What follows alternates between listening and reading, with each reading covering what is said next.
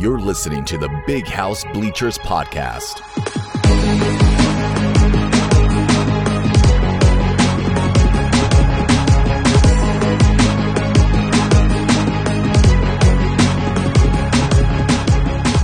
Welcome to episode 10 of the Big House Bleachers podcast. I'm Michael Smeltzer. I'm here with back to back Big Ten champion Matt Hartwell. How you feeling, Matt? Hey, I'm feeling like we're Big Ten back to back Big Ten champs, baby. I mean, is there any other feeling? Dude, it is so good to be alive right now. It is so good to be a Michigan Wolverine. And th- like, there are just so many uh, reasons to be happy if you're a Michigan football fan right now. There's a couple reasons, you know, there's a couple little things, uh, you know, and we'll, we'll get into that are not great. You know, there were some things that happened this week. I feel like the Michigan news cycle leading up to this game was was really active and and a lot of lot going on in the Twitterverse this week, right? And and uh but you know, so we're recording this this uh, episode of the pod a little bit later in the day than we normally do, and the reason is because the college football playoff rankings came out today. Uh, we record this pod for anybody listening. We record on Sundays, normally in the morning, but we we wanted to at least know kind of what the positioning was for sure before we before we talked about it. And uh, sure enough, we got our top four. We got number one Georgia, number one Michigan, number three TCU, and number four Ohio State. So that's a Georgia Ohio State semifinal and a Michigan TCU semifinal. Um, Matt, do you think the committee got it right? You know, I uh, I do think the committee got it right for all intents and purposes. Yeah, I was really high on USC uh, going into this weekend. USC let me down. I will never put my faith in uh, the Pac-12 again. I mean, USC is, I guess, Big Ten property going forward here in a little while, but uh, Pac 12, they always let me down in this situation. So I was hoping for a mix of of all unusual suspects for the most part, you know, uh, but uh, USC did not get the job done. So rightfully, I do believe uh, Ohio State deserved that fourth spot, and they got it. So I think for once, I will side with the committee that they got this one right. Yeah, I, I agree. The committee got it right, but it is a little unfortunate and kind of whack that the that Ohio State like got to sit at home and then move up and and basically just by default make it to the playoffs. I feel like there's been so many other years where Ohio State has benefited from these weird scenarios, and then other teams like Michigan at times has have not benefited. Um, but anyway, I mean that's that's small fish at this point, right? Like I'm not going to sit around and complain when we're literally um, num- the number two seed in the college football playoff again. And I just posted something on Twitter right before the show. Uh, there's only three teams, three schools that have got a top two seed in the college football playoff multiple times. It's Alabama, Clemson, and Michigan. So, you know, this season has really kind of returned us to this blue blood elite status. Um, and I'm feeling good, man. And and as far as the matchups go, I, what I was looking at is, are they gonna are they gonna put Ohio State at number three, and and are they gonna make us match up with Ohio State again in the semifinals? I'm not I'm not afraid to play Ohio State, but I I really didn't want that. I really didn't want that. I think I think most Michigan fans n- know that TCU is the is the simpler path to the playoff.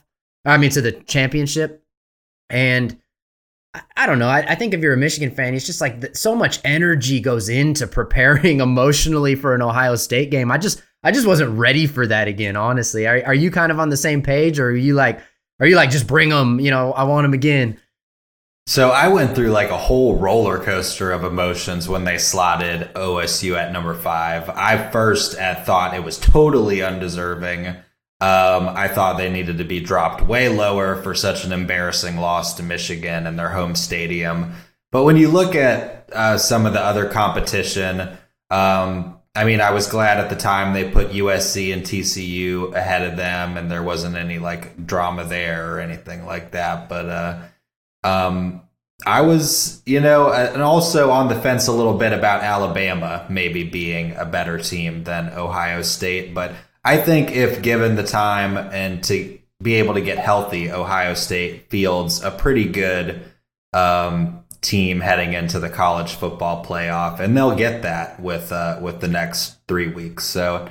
I mean, I think uh, after I was able to kind of go through the motions and everything and come to peace with it, um, I'm good. I think Michigan would uh, beat Ohio State's ass um, again in any scenario. They've done it in the toughest environment, so I think that we would be able to do it again. But I was with you for the most part that I didn't really want to have to do that, especially back to back, or uh, not back to back, but you know what I mean, as so close to when we recently beat them, like a game before um, what would have been if they get into this. You know what I mean?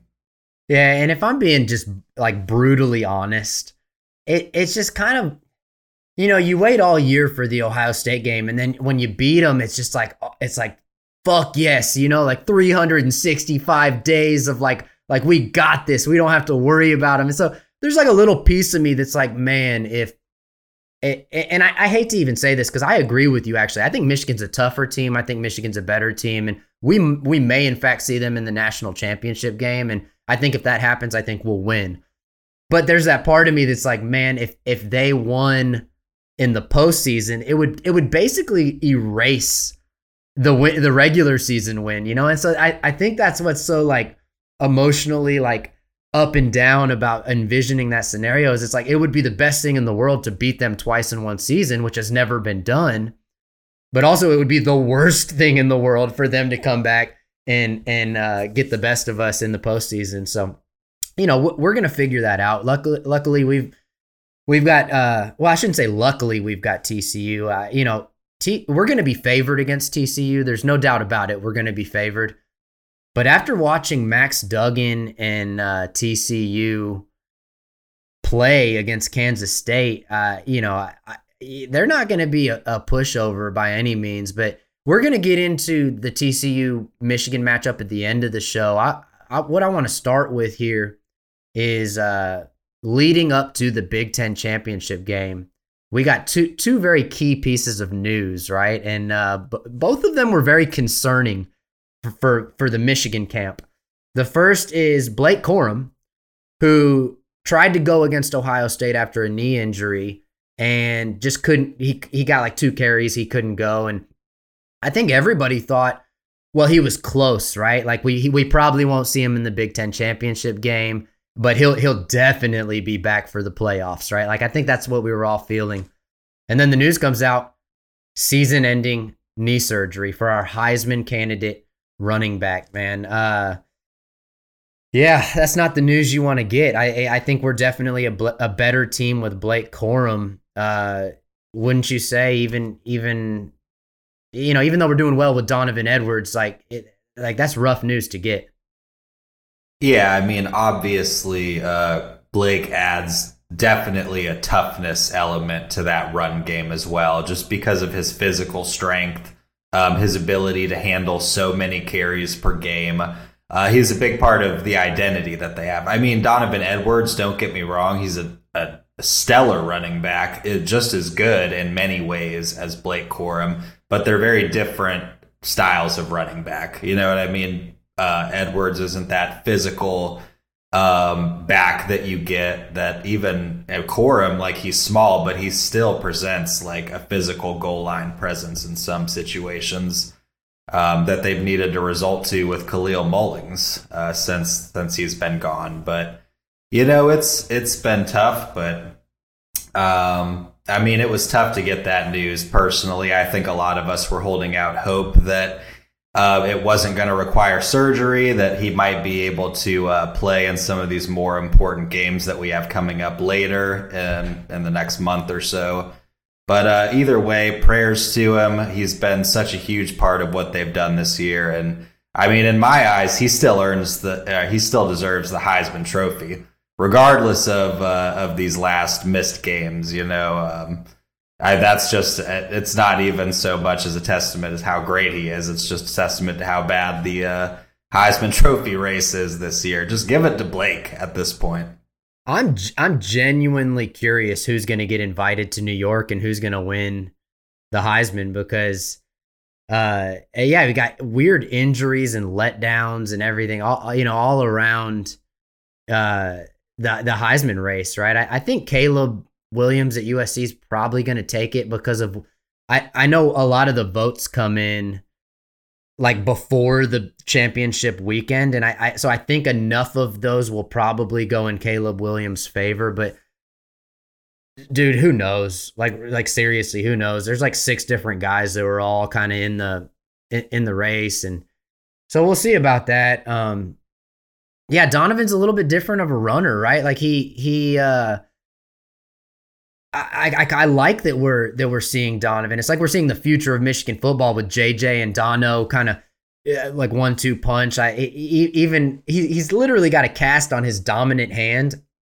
and he's still catching balls and you know running for 180 200 yards a game all of a sudden. So I, I just noticed on, in early in the game when Blake Corum would get five, six, seven, eight yards basically every carry Donovan doesn't really do that quite the same way. Right? He, he's much more susceptible to getting caught out by that first rush. You know, he, he for like a zero or one yard gain.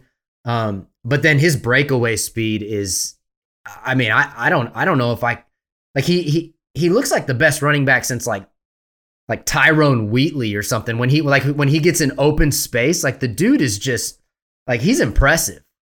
Yeah, I mean his ability to uh, to make a man miss in the open field. If he finds a hole and then he's one on one with like one or two guys in the open field, I mean like it's done. You could make a whole highlight reel of just him juking guys after he gets in the open field. And he played in such limited action this season, which is crazy. I mean, the dude, he could be a high, he would be the Heisman if he had more uh, action this year. I mean, that's where I'm at, just because he's been so phenomenal these last four games. You know what I mean? I mean, Nebraska, I think he only carried the ball a couple times, uh, but he's averaging seven and a half yards on the season. Averaged seven and a half yards last night. I mean, it's just crazy to watch. I can't wait to see what uh what him and JJ bring to this Michigan team next year.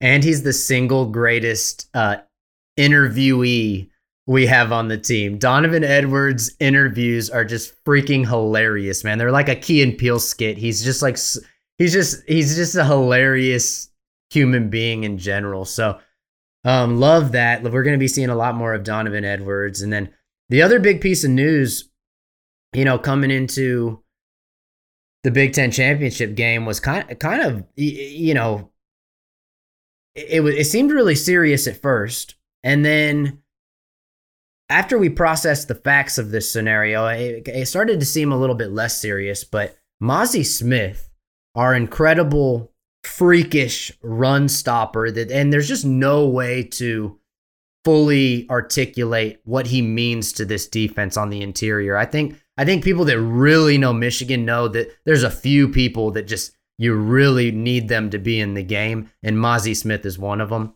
And uh, I just see I see the news start to just pour in. Mazi Smith gun charge, gun charge, gun felony gun charge, right? And I'm just I'm like spiraling at that point. I'm like, well, we had a good year, you know, like all right, like yeah, Mazi Smith is out, and and in my head I knew like we got a really good team and we could play without Mazi if we have to, and and and we also have a lot of really good defensive linemen, but um, it's so you know once the facts started to come out, this was not that big of a deal. It really wasn't. You got, of course, you got Michigan State's fan base really wanting it to be a big deal because they're, you know, they went, you know, I feel for their fans, right? They're like their player. Actually, fuck that. I don't feel for their fans, but, but, you know, they went, they just went through the roller coaster of their players viciously attacking our players in the tunnel and then catching charges from that. Um, and so they they desperately want this to be comparable to that. And and it's just not because what what happened with Mazi Smith is he got a gun legally. He's of legal age to get a gun. He applied for the paperwork. Um, everything we know about the situation thus far is that he actually notified the police officers at a routine traffic stop that uh, that he had the gun. He wasn't trying to hide that. And then it turned out that the paperwork he had submitted to get the registration for the gun hadn't gone through yet. So technically, he was transporting the gun in a way that's not legal in the state of Michigan. Right? Is is that how you understand basically the the events that took place with him? Yes, I mean, at first I was just like you. I was very up in arms about the situation, uh, very worried. It's not the kind of headline that you want to see.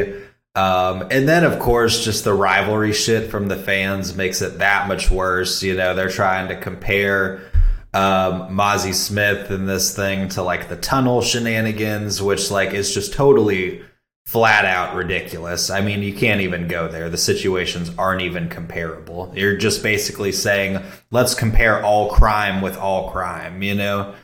Um, so, first and foremost, let's just throw that out. And secondly, like you said, he went through all of the proper channels um, in order to obtain this. You know, obviously, there was probably a little bit of. Uh, of something or other that he could have done on his part to uh, to better prevent this from happening. But you know, I think he's uh, he's a very upstanding young individual, and he'll take accountability in in the courtroom. And uh, Jim Harbaugh and Warde Manuel don't seem to think that it's that big of a deal. You know what I mean? They know the situation as good as as anyone that's important uh, enough needs to knows the situation and uh, if anything needs to be done, I I trust them to do it. Well, and I think my my main point on the Mazi Smith situation is like, should he face the the legal repercussions of of his actions? Like, yeah, of course, it's a law. Uh, the, you know, the he didn't have the paperwork, so so technically it was a crime in the state of Michigan. He should face that crime in the state of Michigan. Um, I was catching a lot of heat on social media about something that I said where I simply stated if he was on TCU, this would be a non-issue because in the state of Texas, it's it's legal. You don't need you don't even need that paperwork to carry a gun. I'm pretty sure the state of Ohio is the same way, right? So you, you got two other teams that are competing in the college football playoff that if their players transported a gun in exactly the same way Mazi Smith did, um, they wouldn't be charged with the crime. And I had people coming back and being like, yeah, but you know, he is in the state of Michigan, idiot. And I, I'm like, that's not my point. I'm not saying he shouldn't face the charges. He should definitely face the charges. What my point is, is he should be allowed to play football, right? Because he didn't violate any criminal or ethical boundary that that is like, you know, a reason why he shouldn't be able to play football. He should have to handle this citation, you know, th- this charge, and then continue to be able to play while that process plays out. So anyway, I'm probably giving this too much air, but I, but I that's just my kind of response to everybody that's like Harbaugh covered it up and this is terrible. And it's like that none of that really happened. It's just it's just something that's in process. That's all.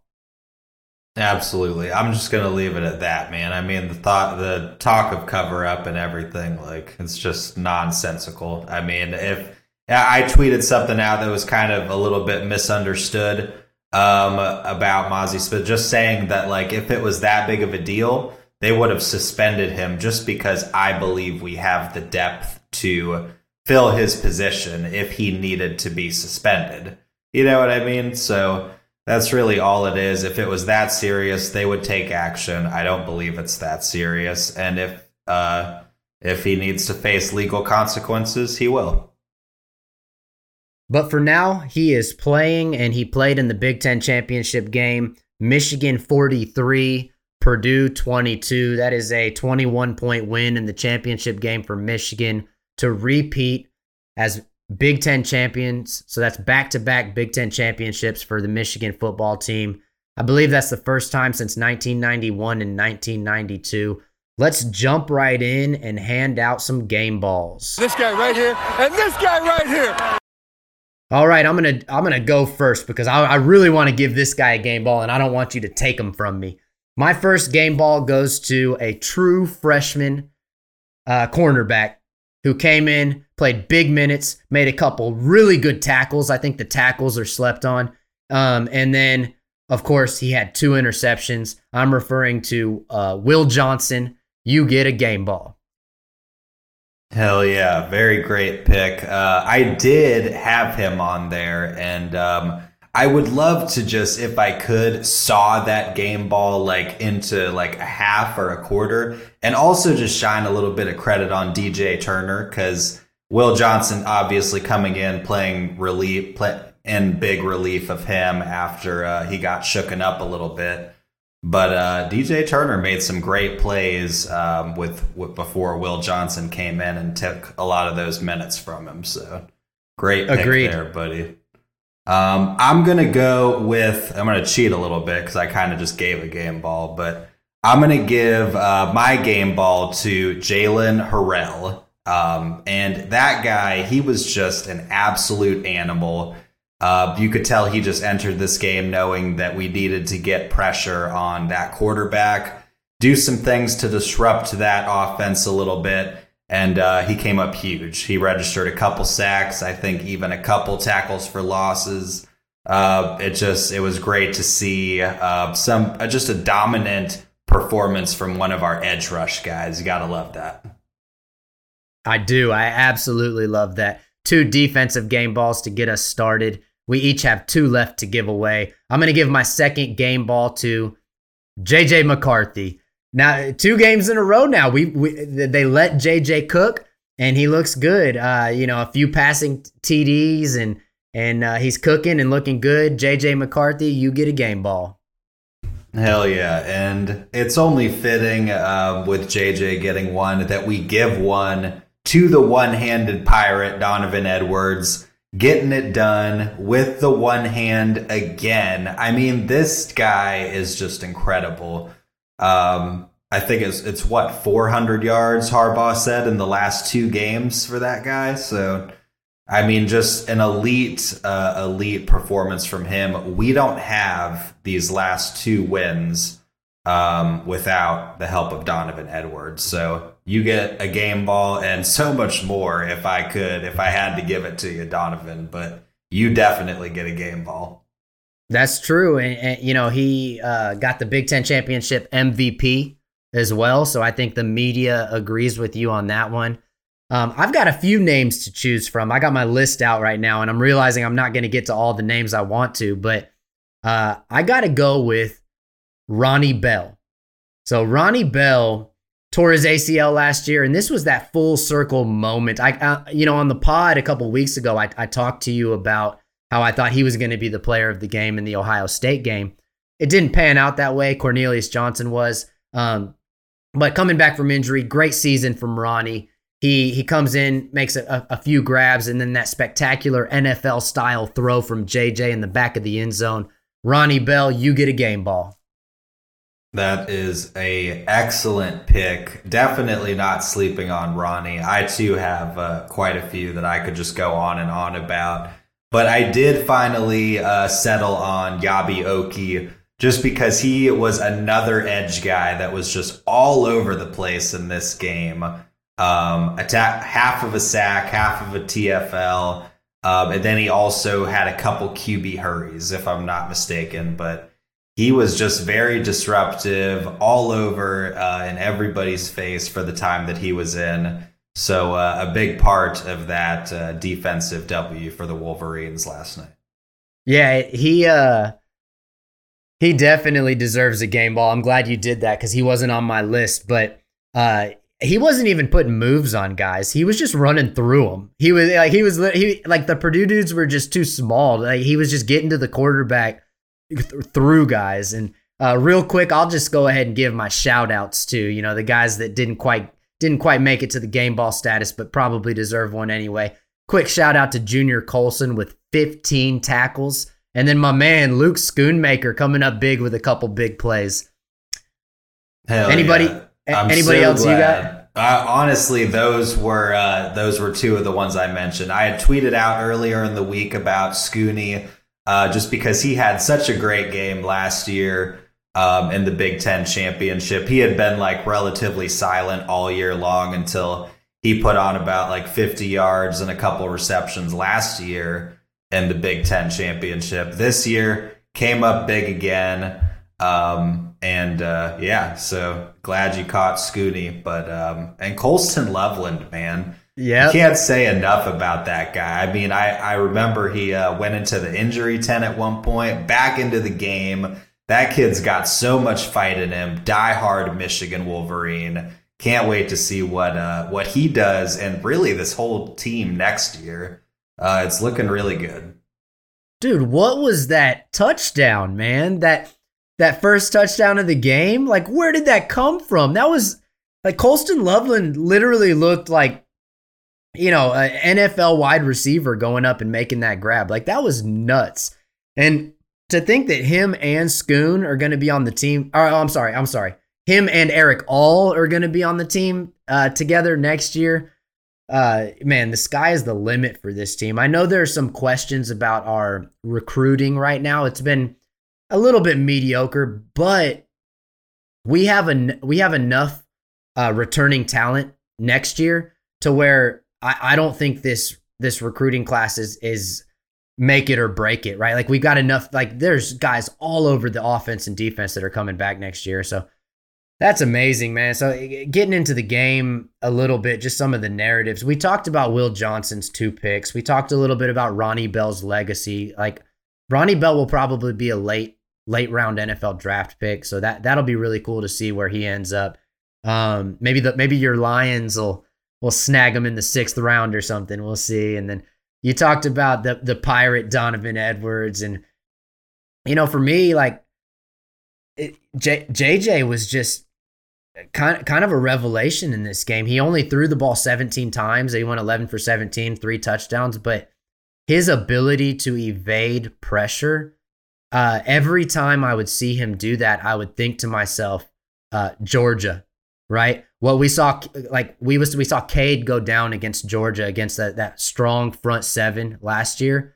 That game is a completely different game if JJ's in it, and we might get to see that game again this year, and it might be the national championship game. And I just if if JJ's run run if he's got the ball in his hands and he's evading pressure, I just have so much confidence that he's going to do something good with it. Uh, it feels good, doesn't it?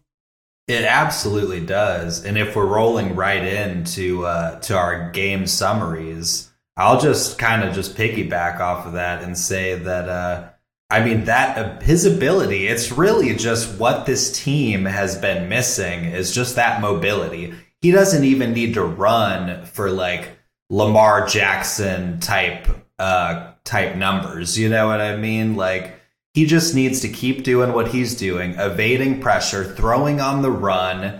You know, he's doing great. It's been, and this offense is just coming on exactly at the right time uh, when they needed to this season. I mean, they're they're going to be able to pull some stuff out of their hat. I think if uh, if they get in this uh, finals matchup against Georgia and also TCU, but they've still got a lot of stuff in the tank that they didn't pull off in the regular season that you know uh, they can try now that they're kind of clicking on all cylinders with this new offensive formula they've gone with the last couple games. It's it's freaking crazy man that the blake corum injury seemed to spark the the more dynamic offense that we've all been looking for. And so there's no question that we would all rather have Blake Corum out there. He's a special, unique talent, but he was so good that we could just lean on him all game. And you know, who know who knows what what a team like Georgia would have done if we were just handing it off to Blake Corum every you know every single possession. But now, uh, you know, with this defense clicking on all cylinders and Jesse Minter making the halftime adjustments, uh, better halftime adjustments than I've ever seen a defensive coordinator make, really on any level. I know that that seems like a, a really drastic, like exaggerated thing to say, but I I honestly can't think of in, in college or NFL a coordinator that makes better halftime adjustments than uh, Jesse Minter. I I just haven't seen it.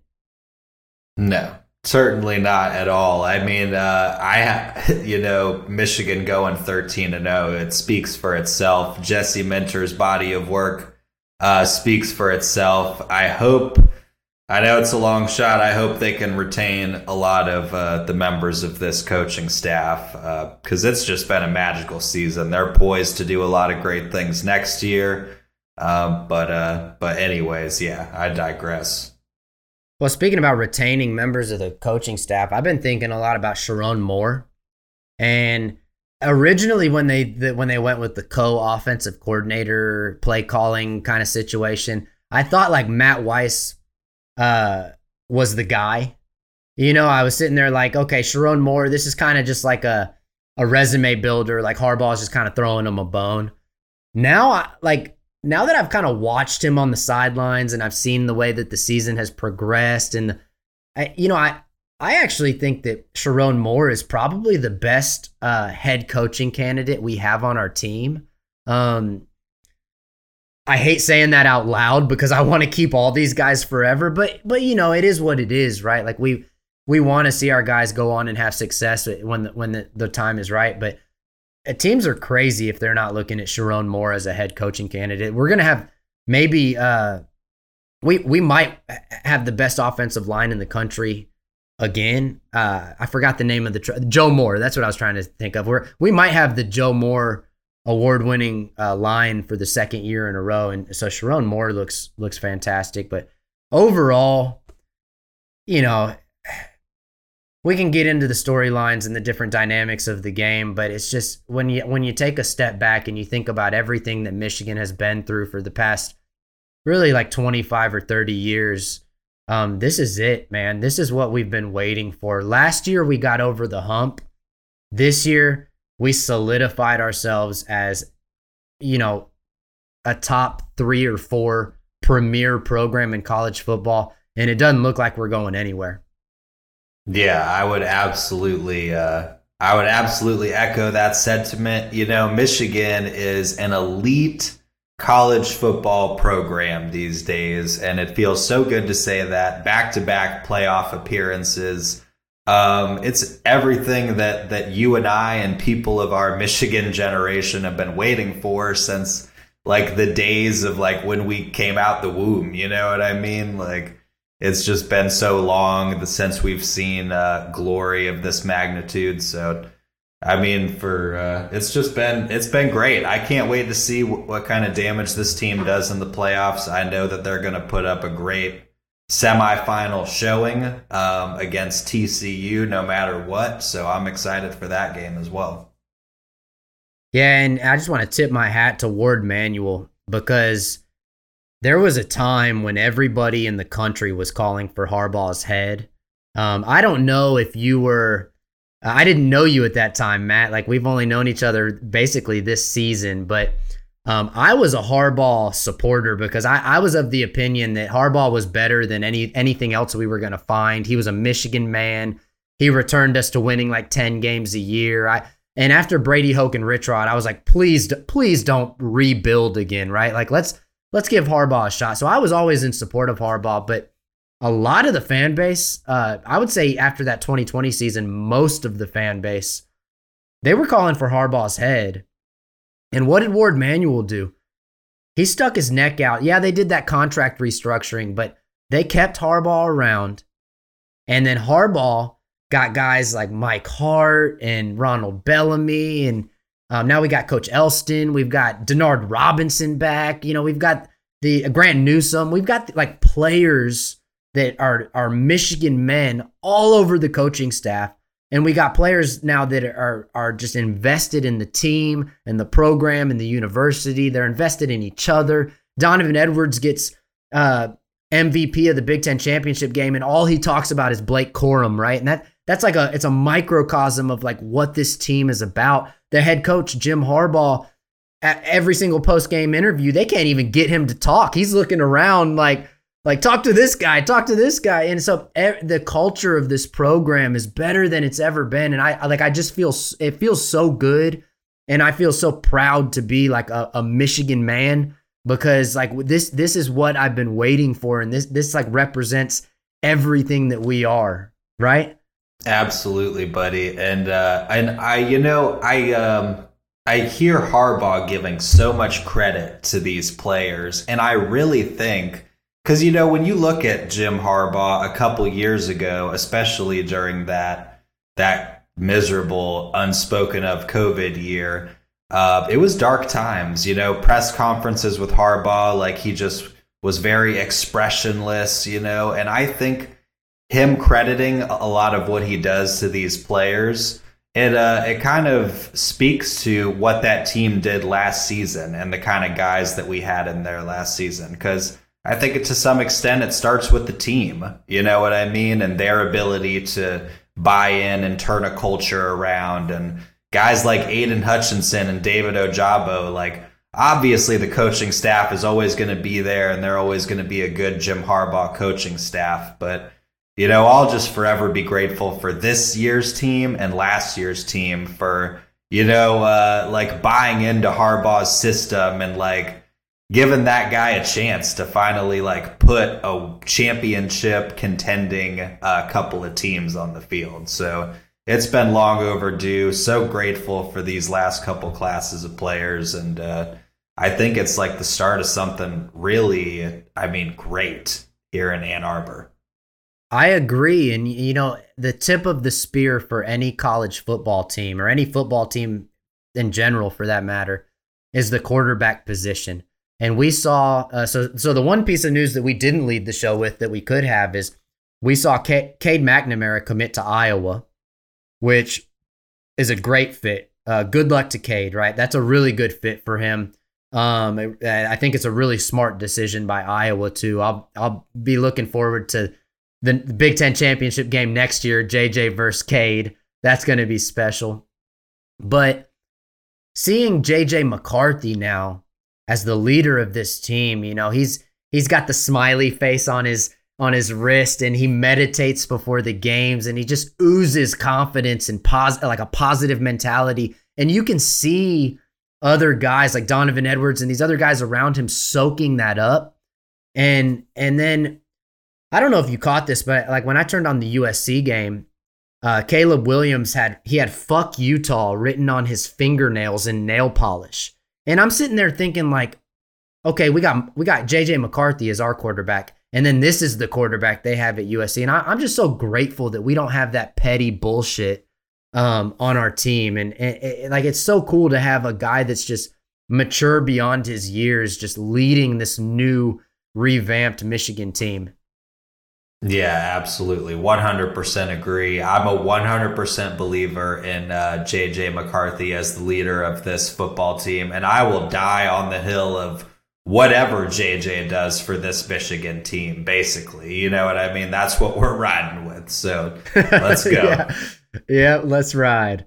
Um, all right, let's move on to our What's the Deal segment. This gives us an opportunity to ask what's the deal you know, we can look at Michigan football, college football, or just sports in general. There's really no rules to this, but uh, I'll let you lead off, my friend. What you got for us?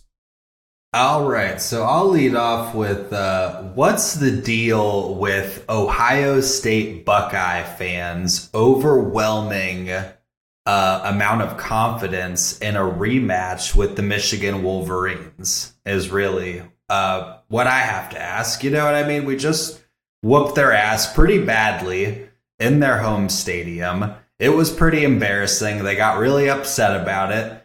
Um, and they they pulled out all the stops for that game. So I just I mean I get like the competitive like confidence a little bit, but I mean people are just coming out of the woodwork at this point. Like I'm hearing on Twitter, like it hasn't even been like four or five days, and Ohio State Buckeye fans are acting like they're coming for blood that like they just have the chance to get. And uh, i'm just wondering what's the deal? Dude what is the deal? Uh, you know in like a four hour span right the span uh, uh that it took for the usc utah game to be played they went from fire ryan day to we're gonna win the whole thing. We're elite. Michigan is scared of us. You know it's like all right, like, you know, there might be some reasons why I, I, wanted to play TCU or USC rather than Ohio State, right? Just from a, a preference standpoint. Um, but I'm not scared of a team that we beat by 22 points at the, in their house and then planted the flag on you know midfield of their logo. Like, like, give me a break, Ohio State. Y- y'all were literally saying like Ryan Day has to go. You know, fire Ryan Day. Which is kind of crazy if you think about it. The dude's lost two Big Ten games, and they were both to Michigan. Um, so I agree with you. I, you know what I gotta ask? What's the deal on? Is what is the deal with the media in general? Not not just ESPN, but the entire media giving Nick Saban and the Alabama Crimson Tide so much airtime to campaign their way into the college football playoff. Like, I know they didn't get in, but Alabama should not even be considered in the tier of Michigan, TCU, and Georgia. Alabama has a resume to where they should be considered alongside teams like Tennessee and Penn State. Right? That is a that is a fair place to put them. And Tennessee and Penn State did not get one single breath of air. And Penn State will still probably beat them. Yeah, I mean it's it's crazy to me. Alabama was uh, they struggled with penalties all year long. Nick Saban comes on. Um, I was really disappointed in Fox, right? Because Fox gave Nick Saban like this platform and halftime of our game, which I didn't even listen to, by the way. My wife was like, Nick Saban's on, and I'm like, I'm gonna go do something else. I'm not even doing this. And and you know, they were two plays away from being a four loss team, right? Because I, I did hear Saban say at the college football playoff uh, selection show, he's like, well, you got to consider, you know, these were only one point losses. And it's like, yeah, but you had a couple like one point wins too. Like Texas, they didn't even have their starting QB and they almost beat Bama. So anyway, I'm ranting at this point, but what's the deal, media? Like, cut it out. Alabama and Nick Saban are just not that good this year. I'm with you. It's just garbage. And uh, I mean, I was at a sports bar and I couldn't hear uh, what the little Crimson Tide man was saying. But uh, I just, I was just wondering, like, what's the deal? Why is he on my t? Why is he on all these TV screens? You know what I mean? So I don't know what questions they were asking him, but I, they were definitely pushing the Alabama SEC agenda there a little bit, like on the Big Ten championship stage. so. I will forever uh, refer to Nick Saban from now on as uh, the little Crimson Tide man. That's a big house right. bleachers trademark right there. There you go. Trademark. Copyright. All right, you're up next.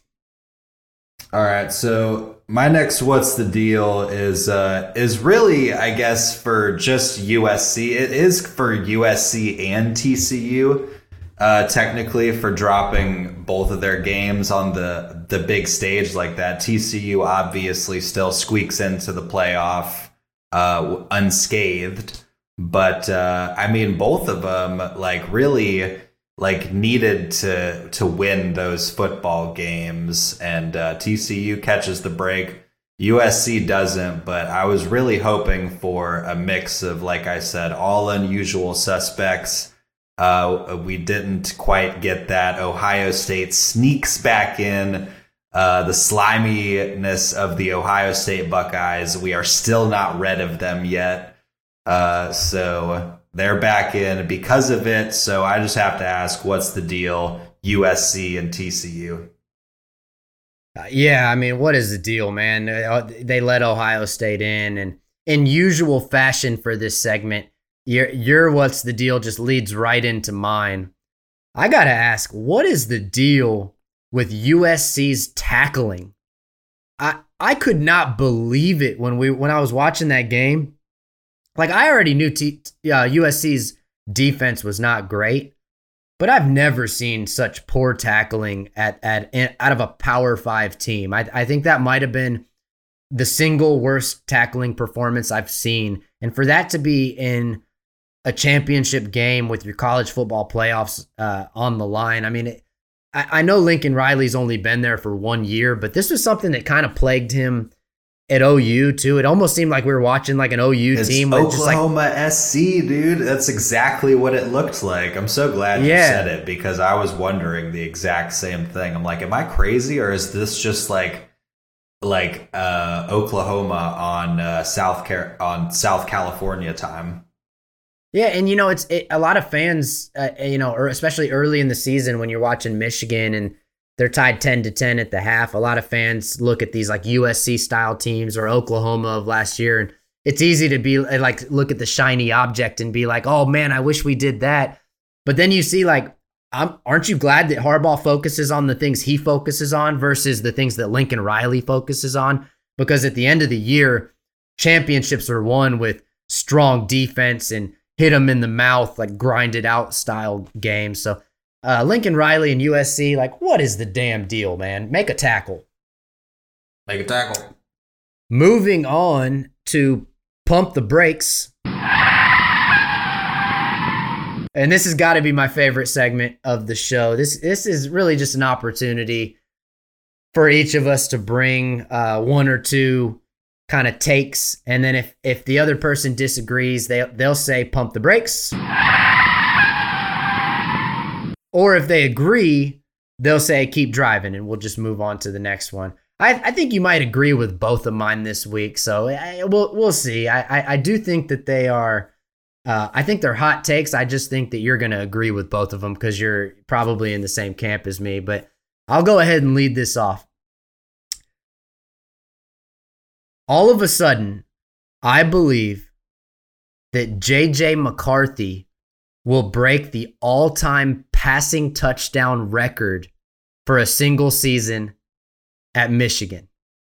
You said it. Okay. What's the record? What is it? Like 25? The rec the record's 25. It's shared by Elvis Grbac and uh, Chad Henne. And uh, JJ just he just moved to 20 with two games remaining. Damn. Somebody had uh, mentioned that on uh, on the Wolverine Digest podcast, I remember somebody had asked that same question uh, a couple games, like a game or two before we played Ohio State. And uh, the answer to that, I remember uh, they were just like, no, I just don't see it happening. But now all of a sudden, all of a sudden, it looks possible. So, I mean, you are correct. We are of the same mindset. I'm going to keep driving with you on that one, uh, just because I mean that's not a hard goal. If he plays the next two games in the same uh, the same light that he's played the last the last two, we're in good shape. And quick side note, uh, it's just that's the most embarrassing record in maybe all of college football. Michigan's such a premier program that we've never had a guy throw 25 touchdowns. I mean, to put that in perspective, Joe Burrow uh, his during his championship run with LSU, he threw 50. So he threw twice as many touchdowns as any Michigan quarterback in history. So uh, we can we can move on after that. I don't want to I don't want to spend too much time on that. It's all right. One of the more embarrassing uh, Michigan records out there, but uh, yeah, he's certainly. I mean, he's going to be the guy to do it. Whether it's like not this year, but next year. I mean, the kid is special, and I think that they're finally like uncorking a little bit of that. So mine, uh, my pump the brakes is I, I just talked all kinds of shit on this team, and now I'm going to kind of give them a little bit of attaboy, I guess. But uh, Ohio State is going to give Georgia a little bit of a run for their money, I think. I'm going to go ahead and say pump the brakes. All right. It's all funny. Right. It's funny that I pumped the brakes on this because I almost said the same thing for my second pump the brakes. I considered it. I was looking around at the like the landscape and was like, well, what like what kind of take am I going to have here? Oh, Ohio State. Like let me just tell you, I almost fell for it. And I'm going to tell you you're falling for it. You're just falling for it right now. Ohio State just does not have that dog in them. They just don't. They just do not have that dog in them. Uh, Georgia is gonna line up across from these guys. Do you do you remember what Northwestern's line did to Ohio State's line? Though that's the worst team in the Big Ten. Um, I think Georgia's just gonna obliterate Ohio State. Honestly, and I think most people feel like Ohio State's like that's gonna like that's somehow a good matchup. I I, I think Georgia's gonna win that game easily. So pump the brakes, my friend. I uh, I can understand. My mindset is, and I'll I'll mention this now that you've pumped the brakes on me, but Georgia's fallen a little bit behind. I mean, they've been close. You know what I mean? They've had some close games against uh, teams that turned out to not be, you know, so great. I mean, they just had, I mean, a relatively close game against Georgia uh, Tech. You know what I mean? So I don't think that uh, that this Georgia team is as good as the Georgia team that we faced a year ago. So who knows? We'll see. But uh, I'm kind of almost sick to give them a little bit of a, a little bit of uh, credit on that.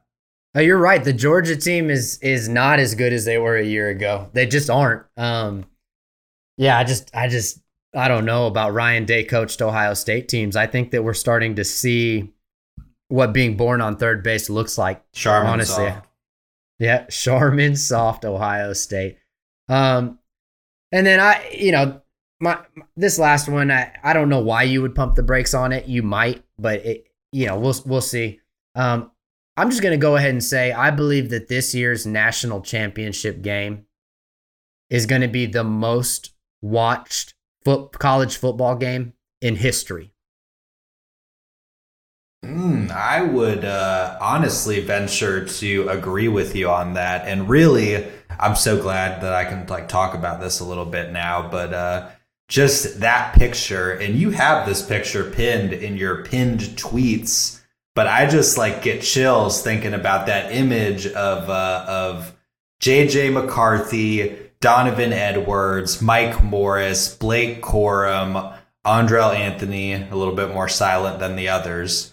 Uh, but uh, those guys just standing on the sideline, breathing in that loss to Georgia from last year, and to just have that opportunity to play them again, uh, not even just in the semifinals, but in the, the college football playoff final, it would be the sweetest opportunity to put up a, a good game against that opponent uh, no matter what that that looks like, just as long as it's enjoyable to watch. I would love to see uh, that game. So I'm just waiting on it. But uh, yeah, that's kind of my loaded loaded answer to that. Well, that one that one in I, I figured you'd agree with me on that, but that went into my thought process there was was we're either going to see Michigan Ohio State in the national championship game, which I already I already said previously I don't think is going to happen, but that that's one of the options if if Michigan makes it, right? I,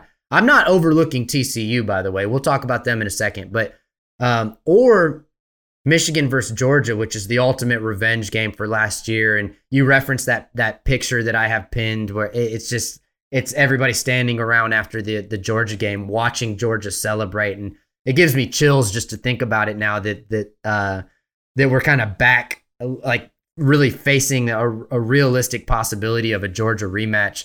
Um, interesting side note on that picture. I didn't know about this until yesterday, and I saw it. It's actually that's actually the cropped version that I have pinned, and the the actual full picture has one other guy in it. And I never knew this. I didn't even recognize it last year. Mike Morris is also standing there in that picture too. And so like it's it's JJ Donovan Andrel and Mike Morris and like I'm I'm thinking like man, how cool would it be if if they can come back and uh, face Georgia? And so for that reason, I I really believe it's going to be the most watched. Uh, along with with uh, we already know Michigan fans they they tune in right. Michigan fans tune in just period. Michigan gets a lot of viewers. So anyway, um, you got one more for me. I got one more for you, and uh, it's really just more of a kind of your question, a question of your confidence in uh, in the matchup with uh, TCU or whatever. But say you could purchase a ticket to the national championship game, which I know that you already have, but oh, yeah. would not have the ability to refund it if if Michigan doesn't make the final. Are you still purchasing the ticket or are you pumping the brakes knowing that you're not able to return that ticket until uh, knowing the outcome of Michigan's matchup with TCU? I'm going to keep driving all the way to LA, to SoFi Stadium, to the national championship game. But you know what? I I could I I could start driving right now and just take a tour and not even turn on the TV and turn on the semifinal games and I would I would still show up to the national championship game just hoping that Michigan was playing. Uh, that that's just how excited I am about the possibility of Michigan being in the national championship game. Um, but I'll be honest, uh, I'm gonna sell my tickets if, if they're not there. I'm not gonna I'm not gonna keep the tickets. Like you know, those are expensive fucking tickets. Like I'm definitely there's there's a lot of other things I could do with that money. So the fact that I uh, could get a refund definitely played into the the decision to because I bought my I bought my tickets uh, before the Big Ten championship game. I was just like, screw it. It looks like looks like there's a chance. I'm gonna get them now. Absolutely, and uh, an obvious uh, fan, true-blooded fan response there. I'm uh, on the verge of purchasing my tickets as well, just because I'm that confident. You know, obviously having to go through a refund process is kind of a little bit of a hassle, but you know, I'm that confident in this team that we're going to see a, uh, a a Michigan and Georgia. I mean, maybe Ohio State, but Michigan, Georgia, probably uh, rematch, hopefully, in the final of the college football playoff this year.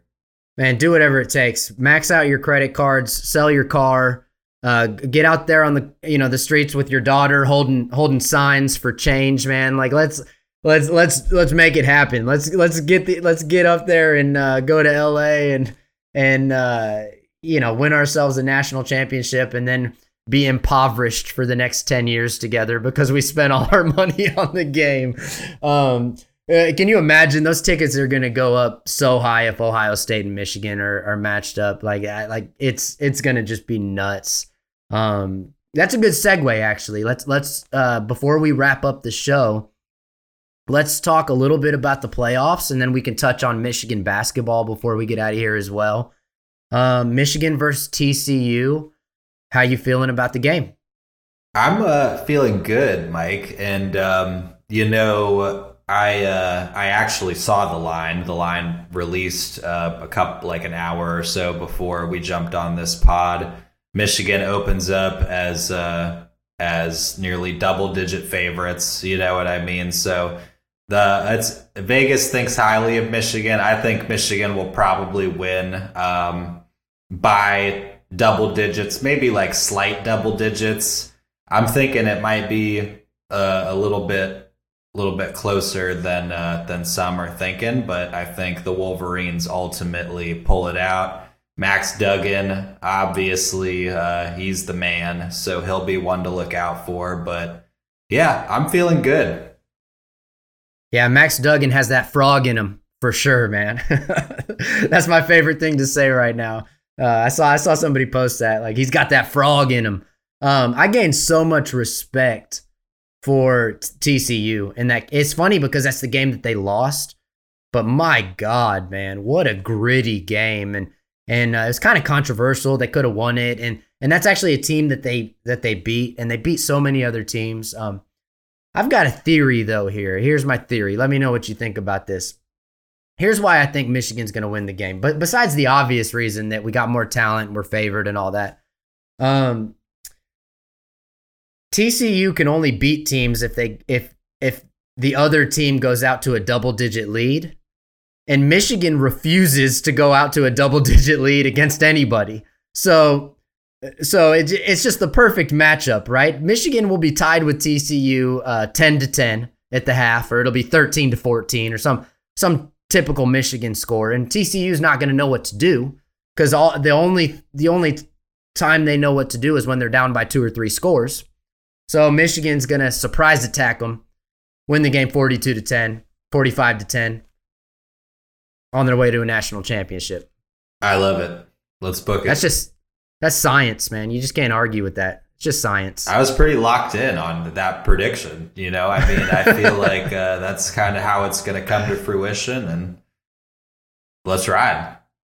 It's funny too because if like if if we're playing, uh, and I don't want to get ahead of ourselves and just assume we're playing in the national championship game, but it's it's that's my disclaimer. But it's fun to just think about it now. And so if we're playing Georgia and we're within, I'm gonna say within two scores at halftime I'm to feel pretty good about it, right? Like I'm not to get discouraged if it's if it's uh 21 to 10 at halftime because Michigan has shown the ability to to really come out and play a good second half, you know, football. And if it's, you know, if it's like t- tied at 10 or tied at 14 with Georgia at half, I'm to be ready, man. I'm to be just uh, like cuz then there's a chance Michigan's just going to run run away with it and that that'll be exciting. Yes, absolutely.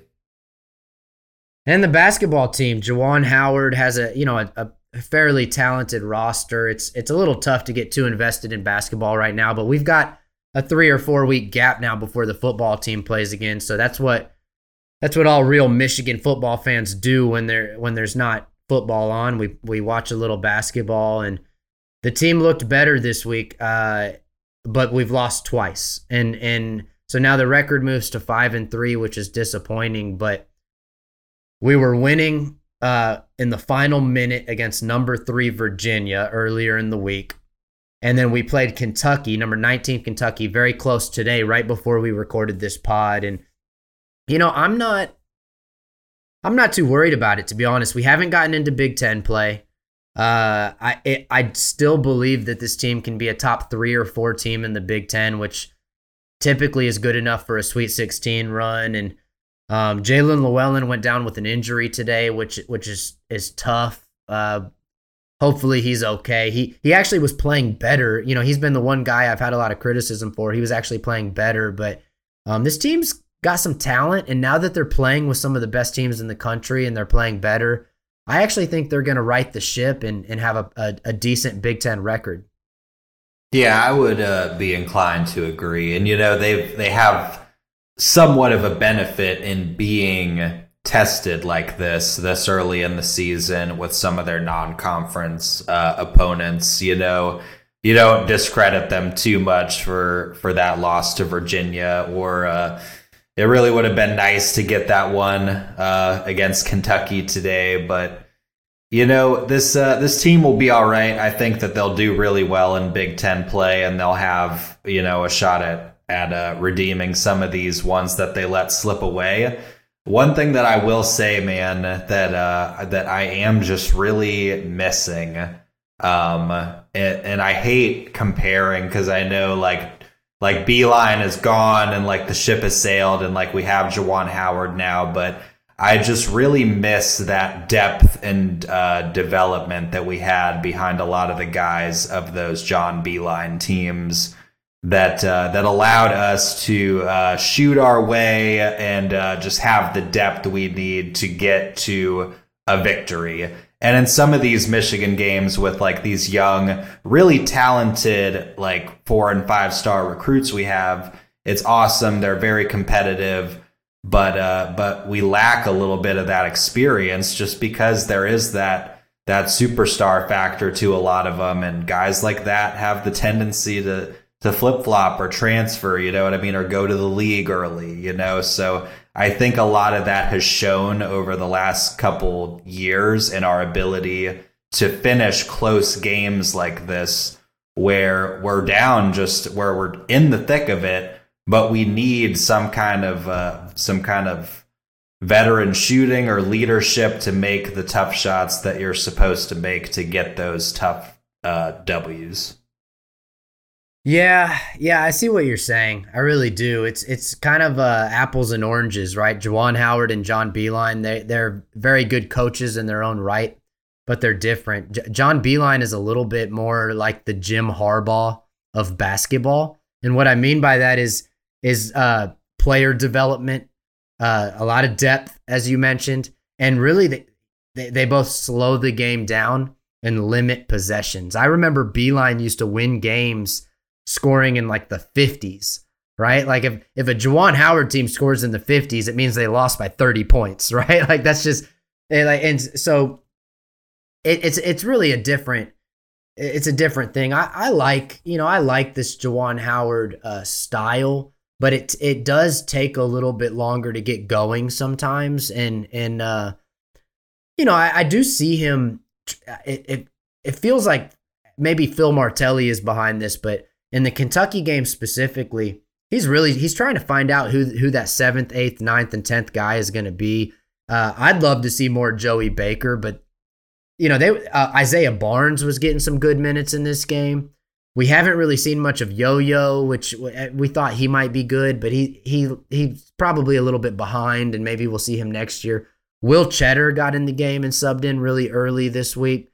Um, I'm surprised he's not put, putting Jace Howard in the game as much. I, I I would like to see Jace get some more minutes, just because he's a big body. He rebounds, he plays defense, he's kind of an energy guy, and so it seems like they're trying to figure out before they get into Big Ten play, like what the eight or nine man rotation really is. And uh, we we know who the top two guys are, the top three guys are, right? We know it's Hunter Dickinson, Jett Howard, Kobe Bufkin. Like those dudes are gonna ball. Uh, we just got to figure out what to do. You know, kind of fill in the gaps, the point guard position, some other stuff. But um, I I hear you, man. Beilein uh, recently inducted into the college football. I'm sorry, college basketball Hall of Fame uh, with good reason. He was just the best player developer imaginable. Yeah, absolutely. And it's certainly not a knock to Juwan. Like, by no means. Juwan has put us in the best post Beilein position possible. Oh my God, that was a lot of peas. In, uh, in my opinion, but, uh, you know, he's, uh, you know, he's just missing a little bit of, uh, of that just that certain it factor that uh, that those Beilein teams had. I mean, they were so like team like it just flowed through the team. You know what I mean? Like the yeah. the passing and uh, the distribution and the scoring and everything just kind of flowed on all cylinders. And right now, it just kind of seems like we're trying to figure out what we can do with our current roster. And a lot of that, I think you you attribute to uh, to the youth of the team and uh, and a lot of, of turnover and guys going to the league, transferring, whatever it have you, that uh, that are skilled, that have a lot of potential.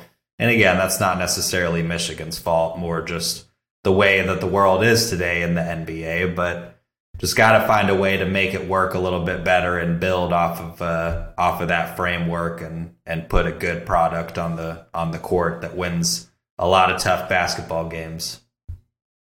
Well, I'm going to make the prediction that this year's Michigan basketball team will will find their way into their sixth straight Sweet 16. I know a lot of people would laugh at that right now. Talk to me in March. Just talk to me in March because I, I I believe this team is gonna probably win 11 or 12 Big Ten games, um, which is going to be enough to get them a five, six, seven, eight seed in the tournament. And then they can find their way into the Sweet 16. So that's our time for this week. I'm Michael Smeltzer. You can uh, find me at wolverinechronicle.com or on Twitter at wolverinecron. Uh, Matt, where can people find you? They can also find me on Twitter um, at uh, Maze Crusader.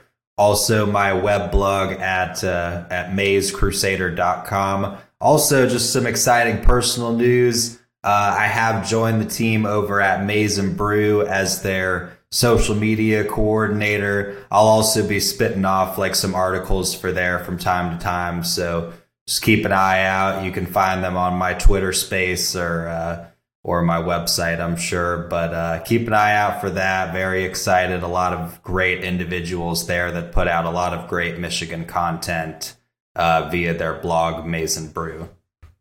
Congratulations, by the way. We haven't spoken since that happened. Uh, Brew, that's a really, really quality brand, and, and I'm you know very familiar and follow a lot of their stuff. Uh, congratulations on that. Moving on up, uh, doing good work. Uh, that is the Big House Bleachers podcast, episode 10. As always, go blue. Go blue.